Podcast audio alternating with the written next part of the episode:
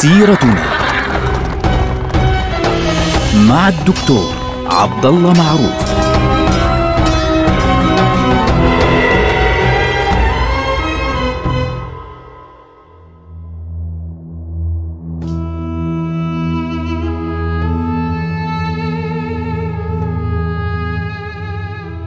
السلام عليكم ورحمة الله وبركاته. سيرتنا سيرة هذه الأمة، ونحن الآن في وقت عصيب، في وقت كان الحسين بن علي رضي الله عنه وأرضاه يتحرك باتجاه الكوفة. الحسين بن علي رضي الله عنه قبل أن يتحرك باتجاه الكوفة كانت قد طبعا وصلته كتب كثيرة من الكوفة، لما وصلت الأخبار لأهل الكوفة أنه رفض بيعة يزيد بن معاوية وصلته كتب كثيرة من أهل الكوفة تقول له أقبل ونحن معك ونحن نريدك أنت الخليفة وأنت أحق بها إلى آخره.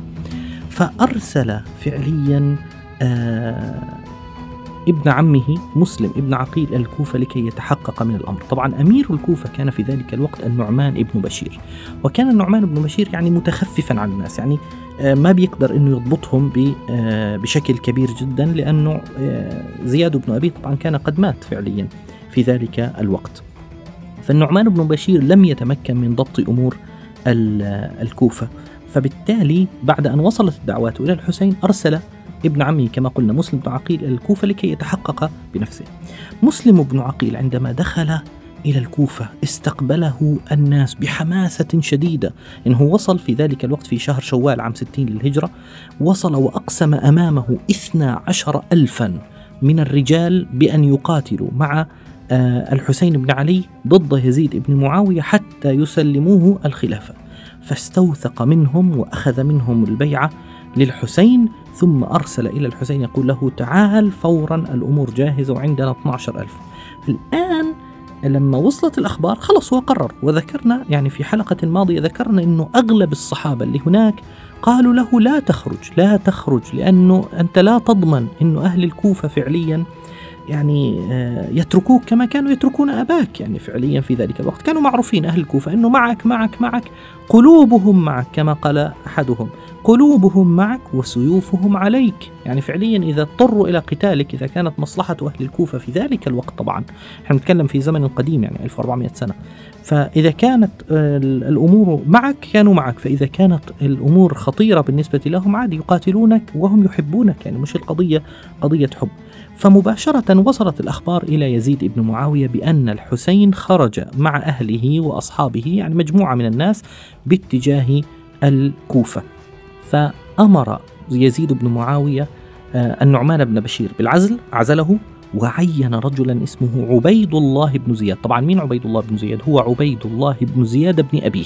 زياد بن أبيه كان قد ضبط أمور الكوفة في عهد معاوية بن أبي سفيان، رجل قوي شديد. فعبيد الله بن زياد رجل متشدد مش بسيط، يعني رجل تحرك وقد ولي على الكوفة والبصرة. فمباشرة دخل الكوفة والبصرة وأرهب الناس إرهابا شديدا، بل إنه أمرهم قال لهم أي رجل يمسك بهذا مسلم بن عقيل أو أمسك بمسلم بن عقيل مختبئا في بيته سأقتله وأقتل أهل بيتي وأفعل كل شيء، يعني سأفعل كذا وكذا وكذا له.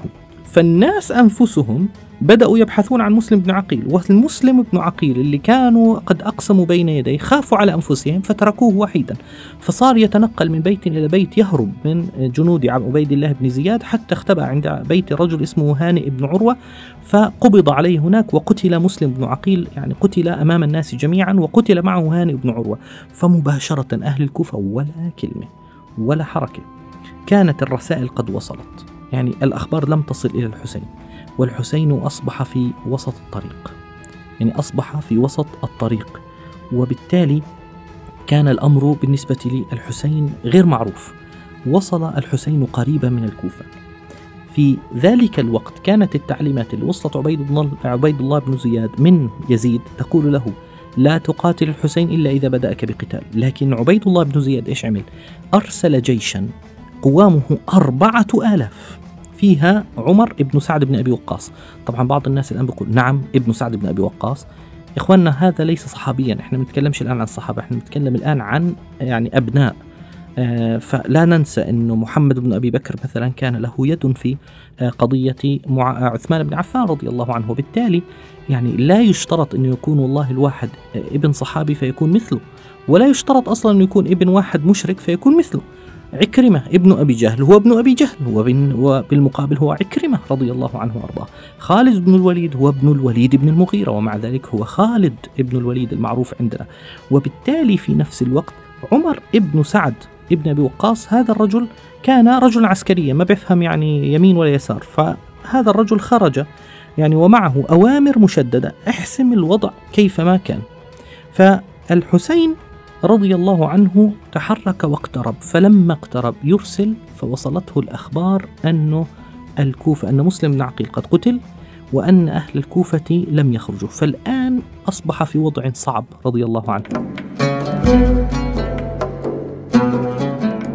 فوصل إلى كربلاء، وهناك وجد أمامه جيشا كبيرا فيه 4000 عليهم عمر بن سعد، وعنده أوامر مشددة من عبيد الله بن زياد إنه ما إنه هذا الرجل بتجيب لي، يقصد الحسين.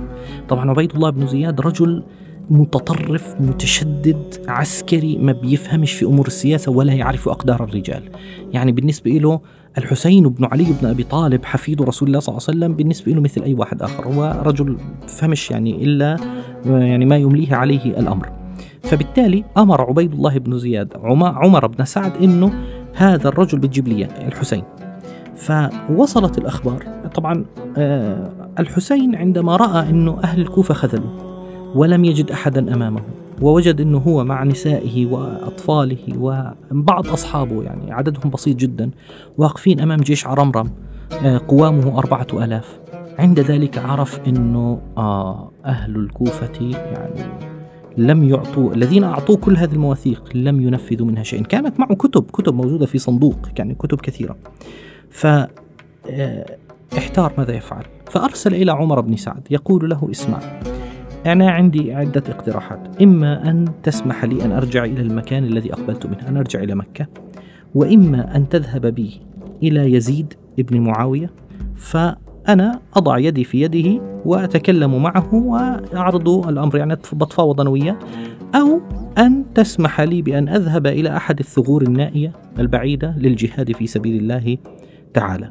فعمر بن سعد رجل كما قلنا عسكري، وعبيد الله بن زياد رجل عسكري، فعمر بن سعد قال له: لا والله، إلا أن تنزل على أمر عبيد الله بن زياد، فبالتالي هو الذي ينظر فيك ماذا يفعل، هل يوثقك، هل يربطك، هل يقتلك، هل يرسلك إلى يزيد، هل كذا. أما أمير المؤمنين يزيد فلا لا يمكن أن تذهب إليه. فالحسين عند ذلك غضب. طبعا ليه؟ أنت بتتكلم مع شخصية مش عادية، هذا حفيد رسول الله صلى الله عليه وسلم، هذا حفيد النبي صلى الله عليه وسلم، فبالتالي هو قدره عال جدا، وقدره أن يتكلم مباشرة مع يزيد مش مع عبيد الله بن زياد اللي مش عارف من وين جاي. فبالتالي يعني غضب، ويعني قال: هيهات من الذلة، أنا تقول لي أنه أروح عند هذا عبيد الله بن زياد الرجل المتطرف المتشدد الذي قتل مسلم بن عقيل؟ طب وماذا عن النساء والأطفال وكذا؟ أنا لا آمنه أصلا، هذا الرجل قتل ابن عمي، وبالتالي أرهب الناس في الكوفة كما تصل الأخبار، فبالتالي لا أعرف، يعني لا يعرف أقدار الرجال. فقال له عمر بن سعد: إما أن تقاتل، وإما أن يعني تذهب معي مكبلا إلى عبيد الله بن زياد.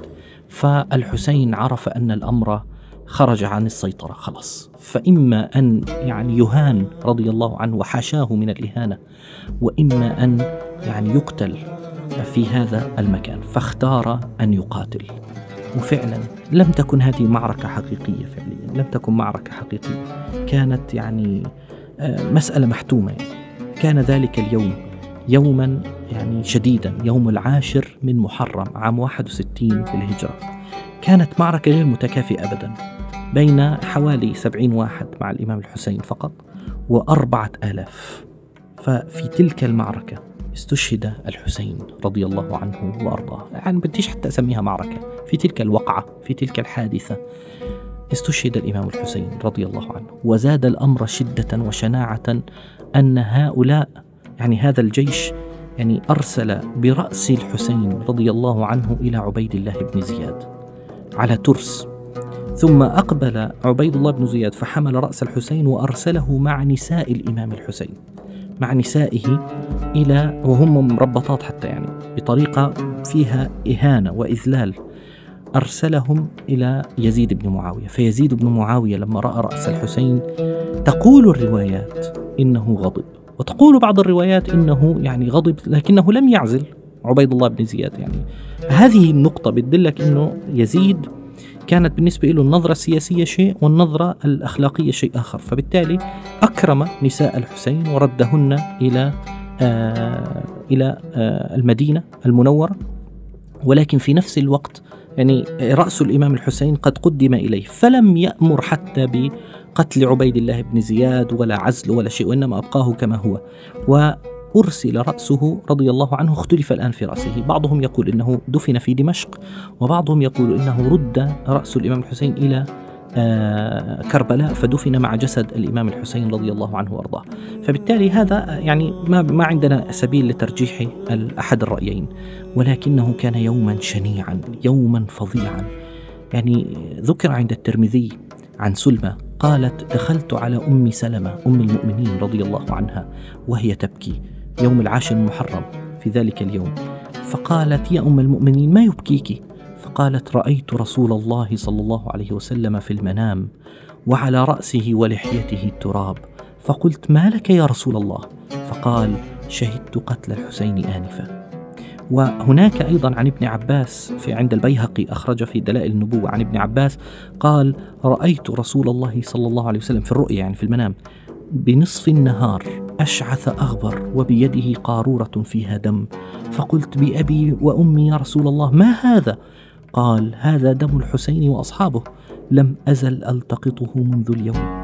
فحسب ذلك اليوم إذا به يوم 10 من محرم، اليوم الذي استشهد فيه الإمام الحسين.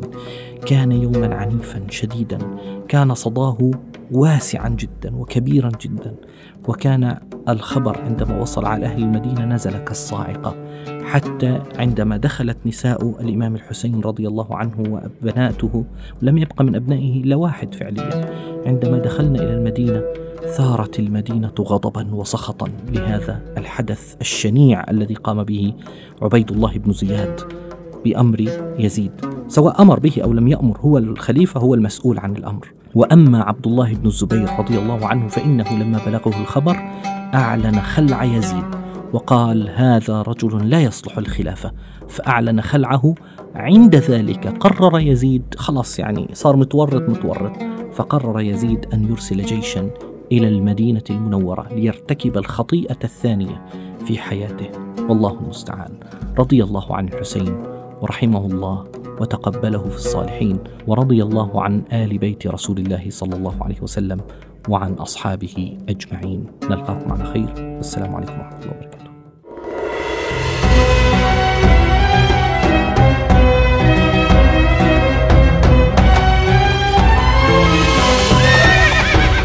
سيرتنا